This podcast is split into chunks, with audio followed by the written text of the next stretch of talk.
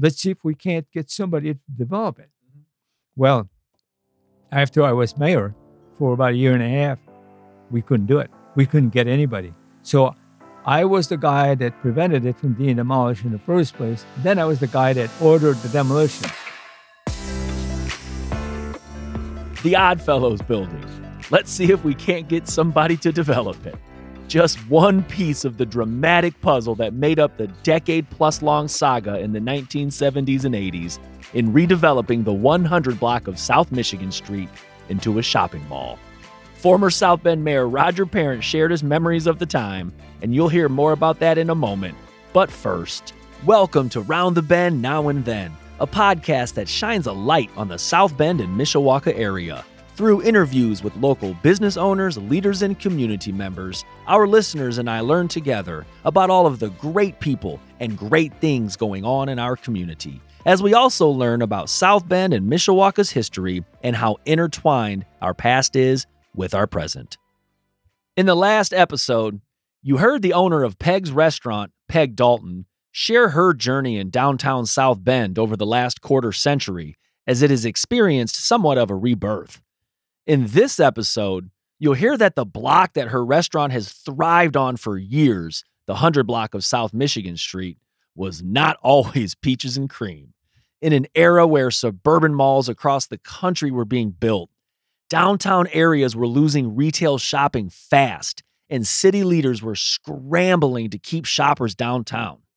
You'll learn more about urban renewal in downtown South Bend, specifically in the mid 1970s through the early 80s. You would not believe the twists and the turns and the drama behind it all as a large amount of businesses were ultimately demolished. Many of the redevelopment plans never came to fruition, and a good portion of the land sat vacant for two decades, on into the 1990s. A little background behind this episode, and it's funny how things work out sometimes. I was on winter break recently at the local and family history room at the library, and just saying that is kind of crazy in my mind because if you ask the 20 year old Matt Emery what he would be doing 20 years later on his winter break, I guarantee it's not hanging out at the library. Anyway, um, I was researching at the library and I stumbled upon a binder that contained multiple different newsletters from the mid to late 1970s. The newsletters were called Downtown South Bend Council City Center News. The main intent of the newsletter was to highlight downtown South Bend and basically try to keep people shopping there. Right there, my curiosity was just sparked with all of the efforts to keep people shopping downtown. And of course, former South Bend Mayor Roger Parent's name was mentioned several times within the newsletter since he was the city council president at the time. I get up, a couple hours later, I get up, I go to leave. I look down, and there's a book written by Roger Parent. I pick it up, turns out it's brand new. I check it out, start reading it, and as I'm reading it, I'm just thinking to myself, how cool would it be to meet with him and capture some of his memories? So, I reached out to him, and he so graciously agreed to come on and chat. In this episode, I meet with Roger Parent, former Peace Corps volunteer South Bend City Councilman from 1972 to 1979, and then our mayor from 1980 until 1987, former South Bend School Board member from 2009 until 2014, and most importantly, loving husband and father to four children and six grandchildren, and South Bend strong since 1964. We first discuss his book, and then we get into his memories of our downtown during his time on the city council and as mayor. In between our conversations, I try to provide some background information to the listeners about downtown urban renewal in general, but more specifically, the ill fated downtown shopping mall plans. Next, before we dove into anything, I took the time to describe why I so highly recommend his book. After that, he describes the purpose behind why he wrote it. Your book is called Getting Things Done stories of leadership from South Bend Mayor's office to the school board, the Peace Corps, and beyond. Um, and you shared uh, just stories throughout throughout your career in um, public leadership and just all of the intricacies and, and yeah. moving parts of getting things done. And we'll talk about it here in a sec, but Okay. whoever's listening to this, I just want to express that y- your book, man, it's it's such a great read because it's engaging in in a sense of each chapter can be its own separate Yeah. book, right? But you did such a good job of taking all of the intricacies of government and all of the um, complex situations, and you shared it to the reader in a sense that we can understand it. Yeah. Like you, you really did. Um, so I highly recommend it. well, good. I highly recommend it, not just for public leadership, but for leadership of all kinds. Your um, 25 lessons in the end, the one about, I love this one. If you're damned if you do, or damned if you don't, you do. Yeah, that was, I got that from Father Ted years ago. Yeah. Hesburgh, Father Ted Hesburgh. Father Ted Hesburgh. Awesome. Well, hey, talk to me about why you wanted to write the book. well, I, I wanted to write the book because um, I, I thought that my experience Mhm. in in the political arena, but also just in, in, in leadership in general, in terms of uh, uh, nonprofit organizations. And as you know, I was in the Peace Corps way back in time. And so I thought it might be useful for some people. Mhm. I, I was not thinking of it as history at the time, but it is that too, because I'm Yeah. talking about the 1970s, 80s, and, and beyond Uh huh. uh, in our community and elsewhere. Right, right.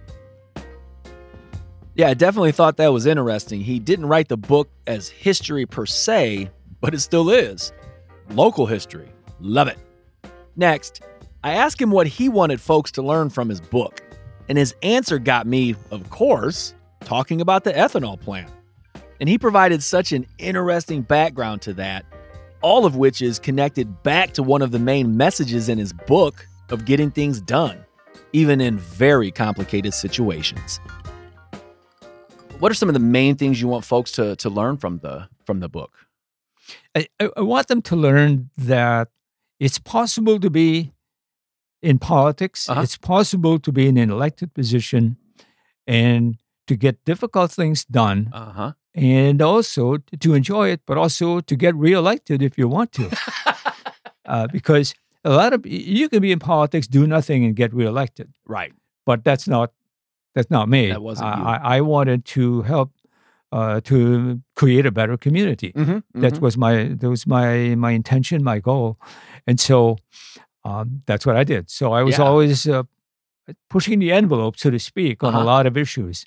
yeah. And but the way you describe it in the book, it really helps paint a picture in my head because like I said, some of the the things you write about were quite involved. I mean, even like for for example, the um uh ethanol plant. Oh yeah, I mean the the hoops, the the my God, what you had you had to deal with uh, uh, the politicians who came to you to present it. They didn't even get reelected, so then you had to kind of reboot.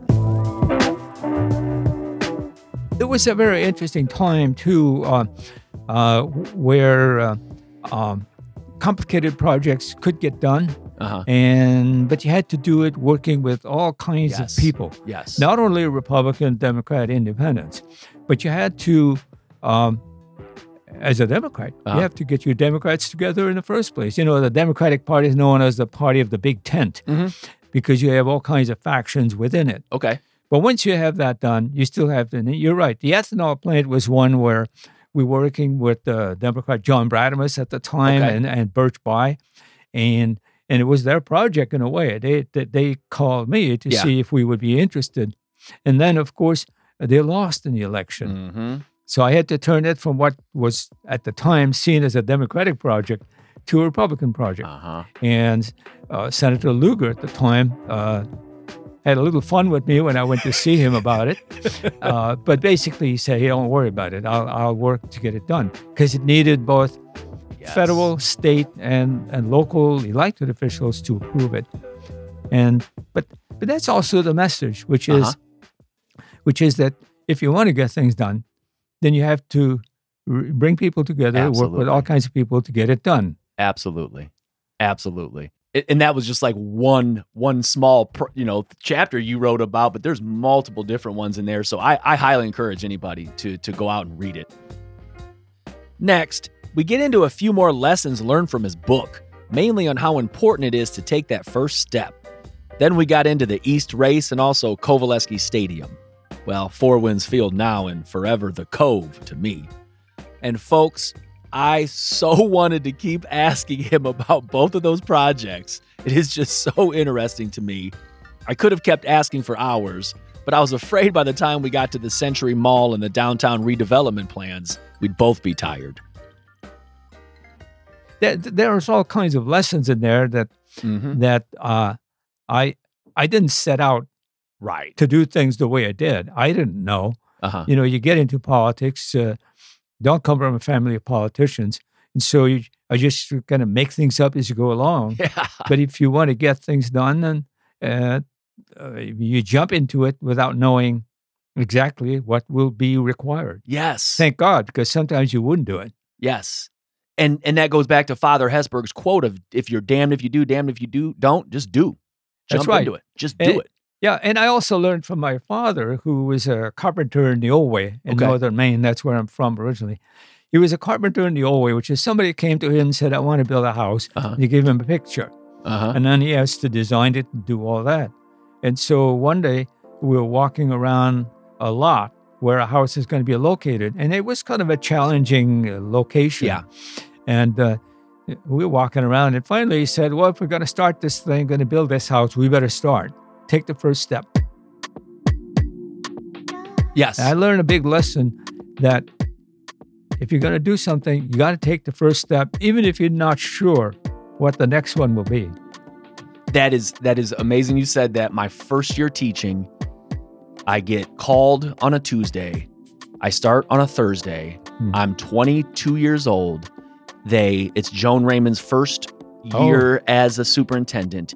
They take every school employee to Notre Dame in the A- in the ACC there, and there was a gentleman who was giving a speech, and I'll never forget it because I was just fresh out of college, a little intimidated, a little Yeah. you know, just hey, hey, world, here you go, world. It's it's here's your career.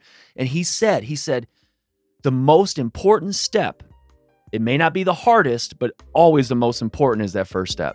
Mhm. Just jumping in and doing it. And from I never forgot that. in in my life, it's not always the hardest, but it's always the most important. Yeah. I mean, uh, for example, uh, uh, somebody came to me when I was first elected mayor and Mhm. said, somebody came uh, to me and said, Hey, uh, we think you should build an East race in South Bend. A canoe, a canoe. What'd you call it in a, there? a- a whitewater Yeah.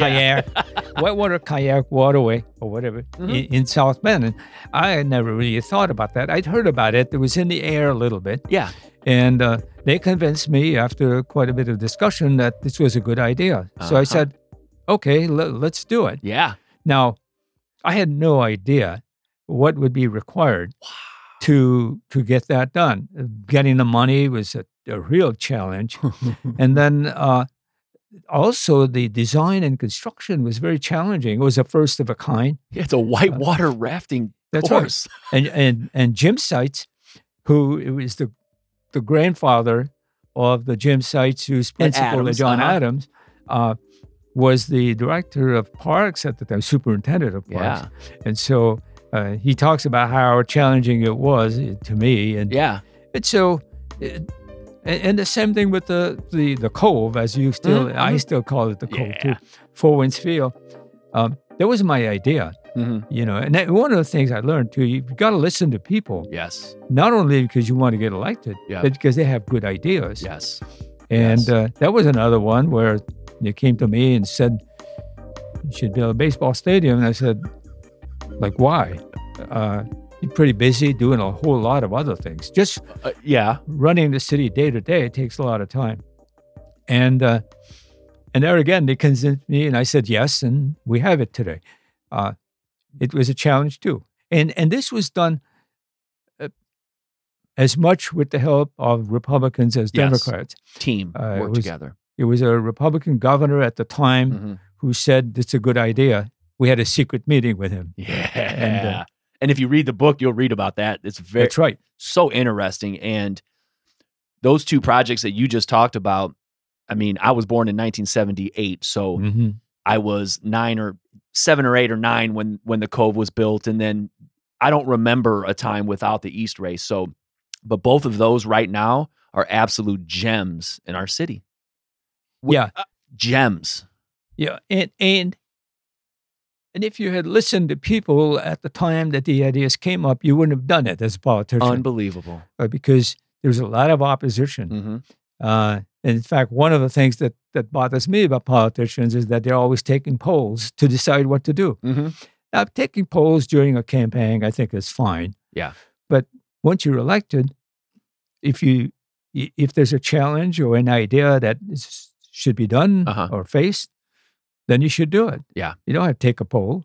Yeah. And if it works out, it works out. If it doesn't work out, it doesn't work out. That's all there is to it. You you are exactly right. But, I'm t- the, just look at all that development around the East Race, and then now Oh, with yeah, with with, yeah. with with Four Winds Field and the development around Oh, it's there. and it's it's phenomenal. Uh, it- I- beautiful. I thought they'd be successful, but I'm not sure if I anticipated exactly what would happen. You know, it's great. Hey, the only risk in life is not taking one. That's right. Man, again, I am just so intrigued on how city decisions now will have an impact 20, 30, 40 years from now. And imagine 40 years ago. If the city leaders would have listened to the naysayers, we wouldn't have the Cove, I mean, Four Winds Field, or the East Race today, and all of the positive developments surrounding both. Speaking of city decisions, when you see pictures of our downtown prior to what is known as urban renewal, it is absolutely beyond me because those pictures that I see are not the downtown that I know. And it's very important that I take the time right now to provide some context here with a little background about urban renewal. But first, please know that there are tons of research studies, college courses, and tons of information on urban renewal. That's not the main intent of this episode. This episode, I try to focus on the 1970s plans to bulldoze entire downtown blocks of businesses on South Michigan Street to build a shopping mall. Quick definition According to the Inclusive Historian's Handbook, urban renewal is the process of seizing and demolishing large swaths of private and public property for the purpose of modernizing and improving aging infrastructure. Between 1949 and 1974, the U.S. government underwrote this process through a Department of Housing and Urban Development grant and loan program. Although the money was federal, renewal plans originated with and were implemented at the local level. Now, from what I've learned over the years, and especially after researching it recently, urban renewal in downtown South Bend didn't just happen at once. It happened in multiple phases with multiple redevelopment projects over many decades. Some of the plans came to fruition, and others did not. And I think it's important to point out that most of you probably drive past some of these areas in our downtown every day that were a direct or indirect result of an urban renewal redevelopment project in the 1960s or 70s. For example, where the Century Center, post office, and all of those uh, office buildings are at currently was 100% completely different than what it is now. That area was way reshaped and transformed. If you see a picture of that area now, you, you wouldn't even guess where the heck it's at. Many of you know where the John Hunt Plaza is at, right near the Morris Performing Arts Center. Beautiful grass area with fountains and everything. That was another entire block of businesses on Michigan Street that were demolished, including the Granada Theater that was right across from the Morris. First Source Bank and the Doubletree Hotel, the glass building on Washington and Michigan. Now, I'm too young for this, but many of you know that block as the Hole because literally it was a giant hole in the ground for several years as it waited for redevelopment. Those are just a few of the areas that were impacted by urban renewal at that time. And if you see pictures of these areas prior to all of that demolition, it is simply hard to fathom that it used to look like that. Next, Roger describes downtown when he moved here in 1964. Then we get into the start of the urban renewal era. He mentions department stores like Sears and how important it was to keep them downtown. I'm intrigued that when I see old pictures of our downtown, it's just it's different than the downtown that I know. Um, and so once I start digging into it, and I recall my my mom and dad, and they were um, born in 1955. So when urban renewal started in South Bend, they were kids. That's Uh, right. And and so I remember their stories about going shopping downtown and all the retail downtown, and then um, the Century Center area and all of that was just completely different. Um, so I've known about all that, but uh, the the Century Mall little project area I I didn't know too much about, and so I started digging into that. You want to talk about getting things done? My God, like everything was contingent upon everything with this developer couldn't move forward without this without that and so in my research for century mall not the super block or not the associates or not but when you search century mall in the old south bend tribune newspaper articles i have almost 150 different articles from 1973 to 1983 you moved to south bend in what 60 when did you guys move here? I, moved here 64. 64. 64 to go to Notre Dame graduate school. What do you remember about the downtown area at that time? Well, at that time, it's a little bit like what your parents remember. Okay. In other words, Yes. you still had Robertsons. You still had a lot of shopping downtown. Okay. The Francis shop. I don't even remember all of them. Uh-huh, right, of course, that's fine. But there was there was a there was a whole lot of stuff going. So uh, we were pleased when Uh-huh. we moved here to find a downtown that was pretty vibrant. Yes. And then, of course, just at that time, a year before I got here, Uh-huh. Studebaker had left, Yes. and then things were changing. The Uh-huh. malls were coming around, Yep. and so, so we started talking at the time. Uh, I'm not sure I was the first one. Started talking about a Century Mall, a mall downtown, Mhm. which is probably a good thing we we didn't build it, Right. uh, because now it'd be going out. Yep. Uh, exactly and right. so uh, the whole redevelopment thing took, you know, cities like South Bend used to be called Rust Belt cities, Yeah.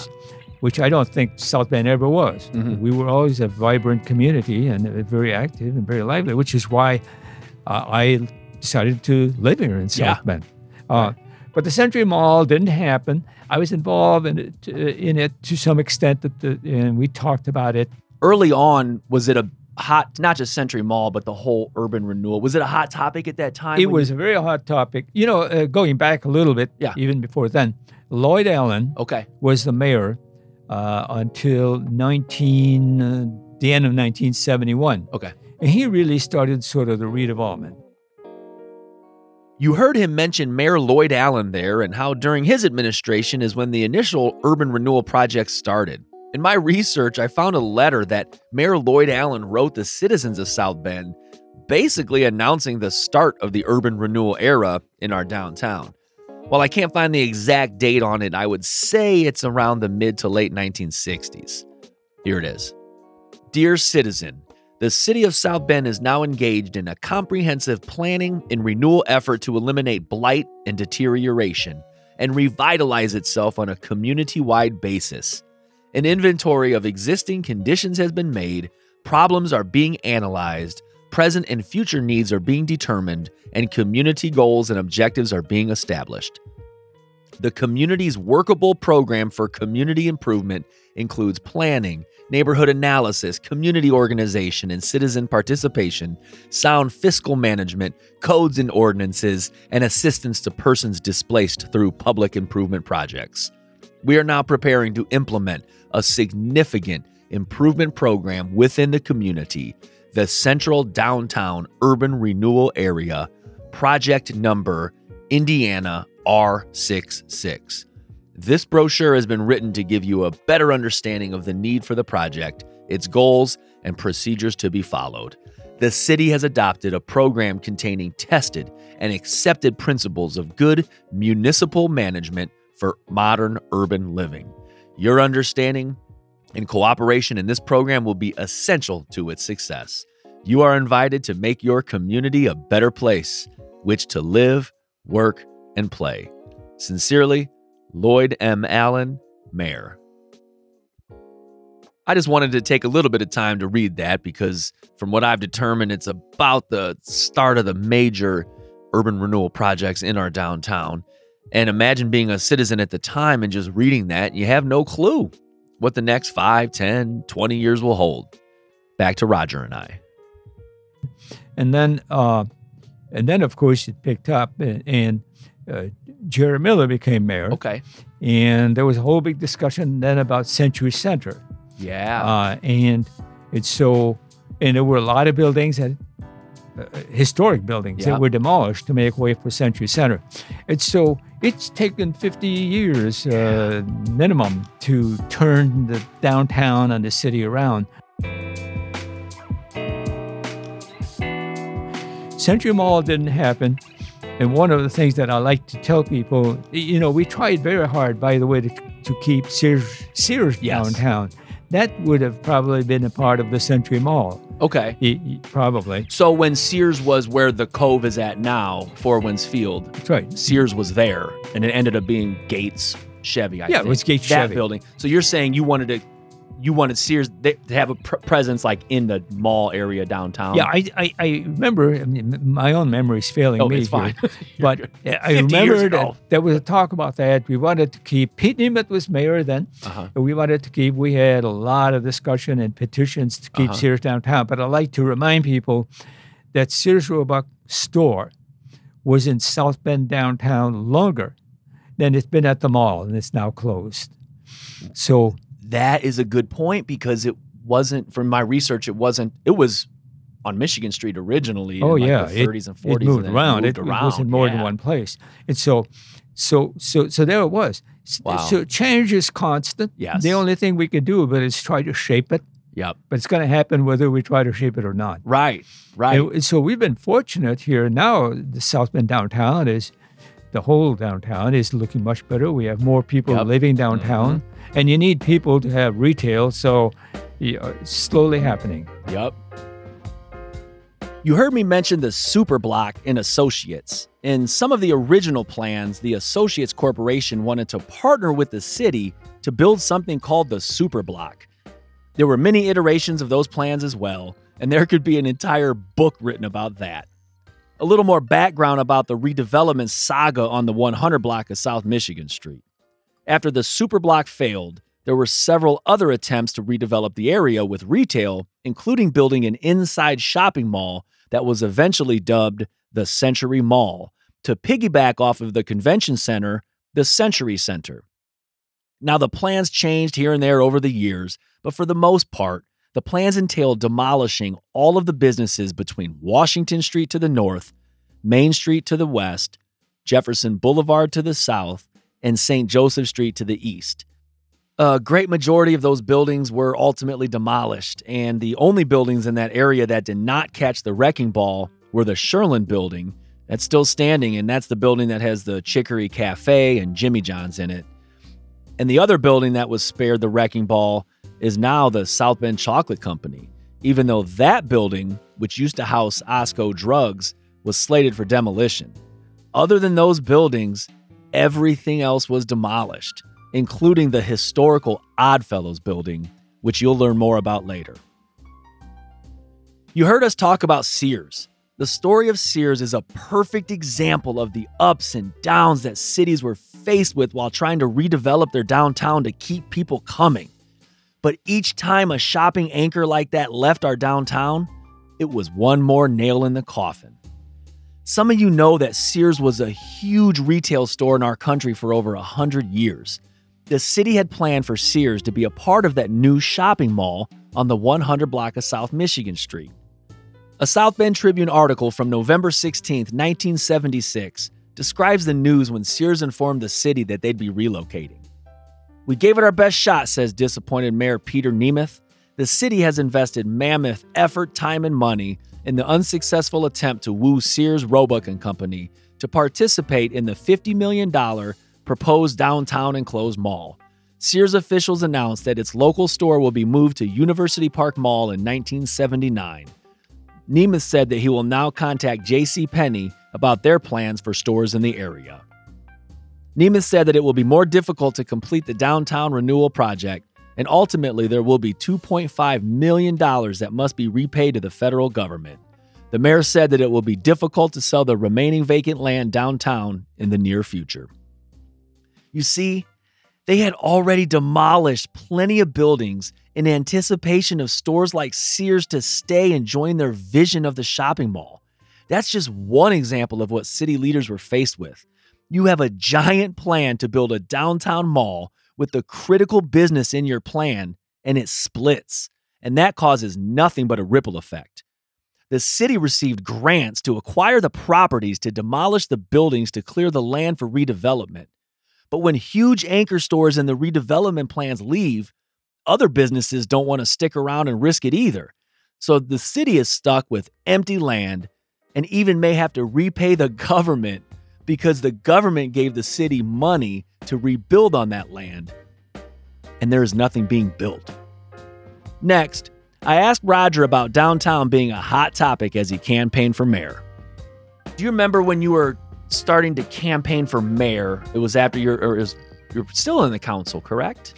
I was on the council from 1972 to the end of 1970s. I campaigned Oh. for mayor in, in 1979. So yeah, so you were okay. Do you remember was the urban renewal downtown area Century Mall was it still a t- hot topic when you Oh, were yeah. cam- oh when, so it was a hot topic when you were Oh, campaigning. it, it was a very hot topic. Uh, economic development generally Okay. it's been a hot topic around here True. since the days when Studebaker left. True. And it was all it's always been a concern of city leaders, elected officials, and others.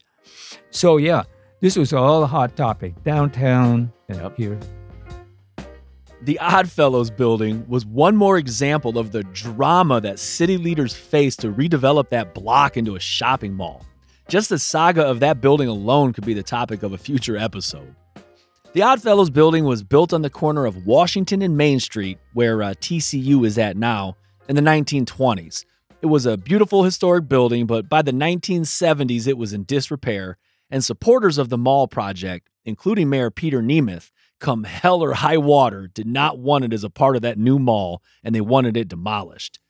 There were all types of battles over that building. Was it historic? Could it be integrated into the mall plans? Citizens were writing into the voice of the people, arguing for and against.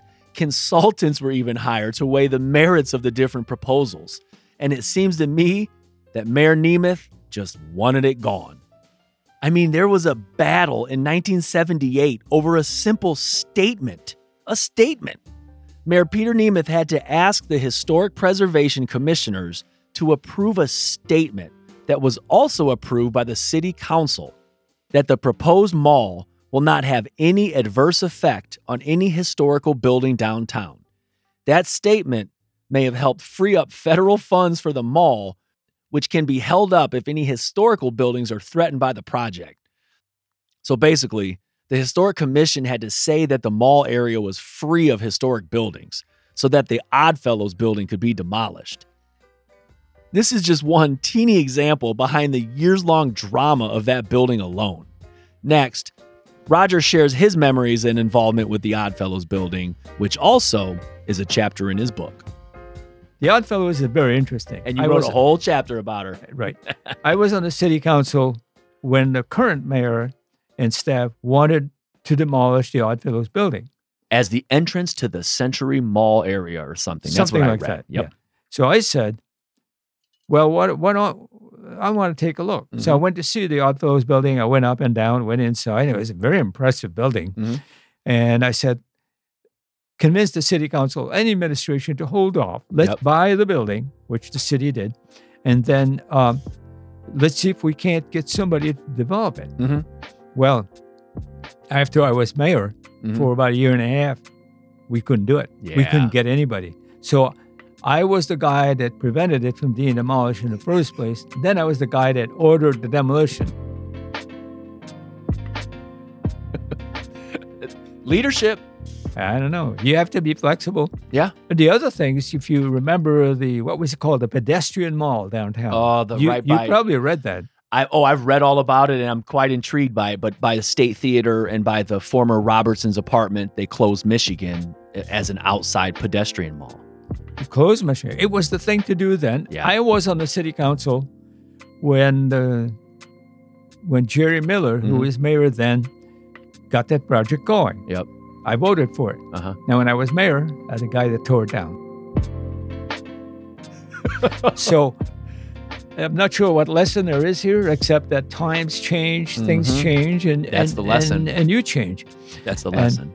And so, yeah, And it- it- it's funny with that too, because in reading all these articles and then the voice of the people with the citizens, and they, one more study? Why do we need another study? We just paid 50000 for a study five years ago. Well, you just said things change. yeah, Everything changes, and you have to be flexible, and you have to have a, a you know updated study for the new new people coming in. He mentioned that the city eventually even purchased the building. There was even a battle around the purchase price. Next, Roger describes what it was like when he was mayor and dealing with all of the different plans and models that were presented to redevelop our downtown. Then he describes why he did what he did with those plans and models, and he attributes that to a new company headquarters being built on Main and Washington Street. there had been a, a, a lot of discussions about what downtown should be like. Right. Models had been built, Uh huh. and and Multiple. ideas and government so forth, and so uh, I knew that Right. uh, because I'd been on you city council. council for the past I, I knew that. years or whatever. Yeah. And what would happen very often is people would come in, look at the models, look at the plans, and they'd say, "Oh well, we can't do that here." Mm-hmm. And so what I did is is took I took all the models away, the Yeah. physical models of what downtown should look like. Took The- them all away. The actual physical pla- I told them to store them somewhere. Yeah. So when people come here, we can listen to what they have to say and figure out whether it fits into our plans. Yeah. And so we did a lot of new planning and so forth. But but that's what we did. And so we we were fortunate. For example, the the Teachers Credit Union is downtown. uh huh. So we met with the the uh, the director, Uh-huh. the, the man in charge of the Teachers Credit Union.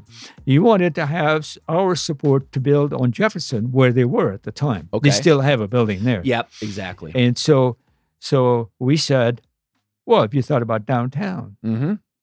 we said you, you're a big you're a big organization. You ought to come downtown. And and so he didn't say anything, but he called later on and he said, well, can we talk about this?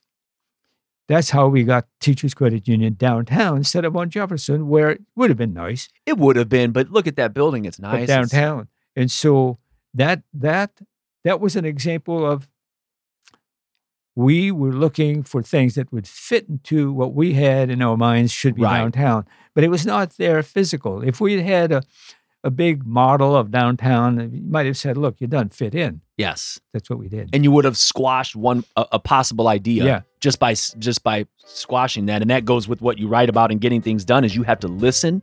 You have to listen to others.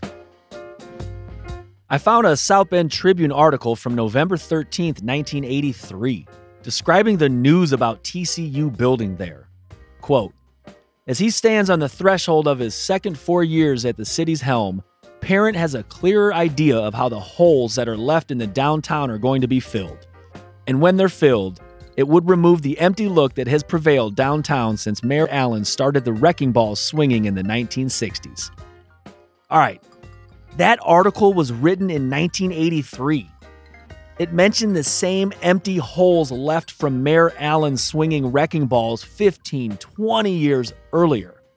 Some of that land was still vacant for another decade and a half after the 1983 article was written, until the Leighton Plaza was built in the late 1990s. That to me just reaffirms that urban renewal in our downtown was a decades long process and not just one person's fault. Next, I asked Roger about when he knew that the vision of the downtown shopping mall was done. And I know that word century mall, as I'm reading more and more, it kind of changed here and there. But when did you know it was done? Like, there's no retail. Like, we need to reshape. Yeah, I don't remember exactly when Yeah. it was done, but it had to be, uh, well, the early 80s. Yeah, pretty early Uh, on in your I, administration. I would say later in my first term, which would have been 82, 83. Yeah. Yeah, Yeah. we, the other thing is, although we were working on that, Uh huh. we were working on a lot of other things. And as I mentioned earlier, we we didn't have a plan that had to be done. We had an idea of where we wanted our downtown to be, Uh huh. and it included also the East Race. Our down, Yeah. our downtown in early history was very big geographically speaking. Mhm. We don't need that anymore. Yeah. So we had to focus a little bit more on just the, the, The core, the, core, like the core area. So the Century Mall just sort of faded out. yeah. It just didn't happen, particularly after Sears left Mhm. completely. They made a decision, they were gone. Mhm. It became less and less of a possibility. Yeah. Yeah. Retail just, you had to reshape your thinking, you know? We mentioned earlier about Sears leaving downtown for University Park Mall in the late 1970s. And he also mentioned Sears there. I think he might have actually meant Robertson's in this example because during his first term in, as mayor is when Robertson's department store ended up leaving. In an article from September 24th, 1982, John Hunt, the redevelopment director at the time, speculated that the loss of Robertson's, quote, means the retail sector of the Century Mall project is probably dead for the foreseeable future. Next, I asked Roger what would have happened if the downtown mall would have been built. Um, What, looking back now, what would have happened if we would have built that mall there? It, it probably would be dead. Yeah. See, that Indianapolis big, big built a big mall downtown. The circle center. Circle yeah, Mall. right in the middle. Yeah. That's not going anywhere. They're having to change its focus. Yeah. Uh, Look what else has happened. We had a mall on the south of town here, Mhm. and we had the, the, the UP mall, Mhm. and these are no longer vibrant. No. The one south of town is gone. Yep. This one here, you know, it's changed a lot. Way changed. So what we have is a different kind of retailing. Look look at the fact we buy a lot of stuff on online. Yep. And you have the big box store, and they're Mhm. hurting too they are. because the more we shop online, the more the big box store. But I, I don't think we don't know where that's going yet. but th- things change, you know. And Yeah. you mentioned Scottsdale Mall, and there's people who are still nostalgic about it. But Y- yeah. yeah, and it was that was as a kid, we went there and hung out and, Yeah. and walked around. But it, it- by the end, it was done. It was a ghost town. But but the area is still a vibrant. the area still retail has area retail. It has. Target. It has you know Kohl's. There's all and kinds of stuff that. over there Yeah. now. I'll wrap up the urban renewal redevelopment plans for a downtown shopping mall with the Voice of the People letter that I think probably summed up what a lot of people were thinking by October 6, 1982, when it was written. The closing of Robertson's must have sparked Pat Miller to write this, and he or she noted that there were hundreds of people protesting Mayor Allen in the 1960s swinging the wrecking balls. And quote, what city leaders for years that followed failed to understand that downtown could not be saved from the outlying monster malls, nor from detached outside interests busy shutting down the main street through town and building yet another mall. Trees and benches for sculptures are nice, but for retailers, people are better. Instead of capitalizing on the downtown for what it was, a centrally located individual hometown shopping area, and revitalizing it accordingly, our leaders played copycat. Now, I'm not here to blame anyone. I'm not here to point fingers at all. I wasn't even born until 1978. But like I said, I just wanted to learn more about this particular urban renewal development project. And boy, it was like opening Pandora's box up with all the twists and all the turns and the drama over the years. But I guess it boils down to Father Ted's quote If you're damned if you do, and damned if you don't, then do. And our city leaders did. As you heard in our last episode with Peg Dalton and her restaurant Pegs, 50 plus years later, after the wrecking balls began to swing, that area right now in downtown is thriving with restaurants, performances at the Morris, outside concerts, food trucks, and a lot of other happenings. Thank you for listening to another episode of Round the Bend Now and Then. And I want to thank Roger Parent for your time and for your memories. I'm sure that you were surprised when you got a long, random email from a random guy pitching his wild idea for a South Bend and Mishawaka podcast. So thank you again. And thank you for your service to our city. Your hard work 40 and 50 years ago as a councilman and mayor is still a part of the fabric of our city. How cool is that? Head to his website, rogerparent.org, to purchase his book, Getting Things Done. I also put a link in the show notes to where you can purchase the book. Check out our next episode as we shine a spotlight on the Griffon Games and Bookstore that has been in downtown South Bend since 1976. It was so cool to meet with Ken Pichkovsky, to hear a beautiful journey that he and his late wife Sarah started almost 50 years ago. It's a prime example of following your passion and not letting anything get in the way of it, including battling the city during the same exact Century Mall redevelopment project as we discussed earlier. It's truly amazing to hear the perspective from a new small business owner who had to relocate because their building was being purchased and demolished by the city. Of course, Griffon's journey is much more than that. So please join us next week to learn more about South Bend and Mishawaka's now and then.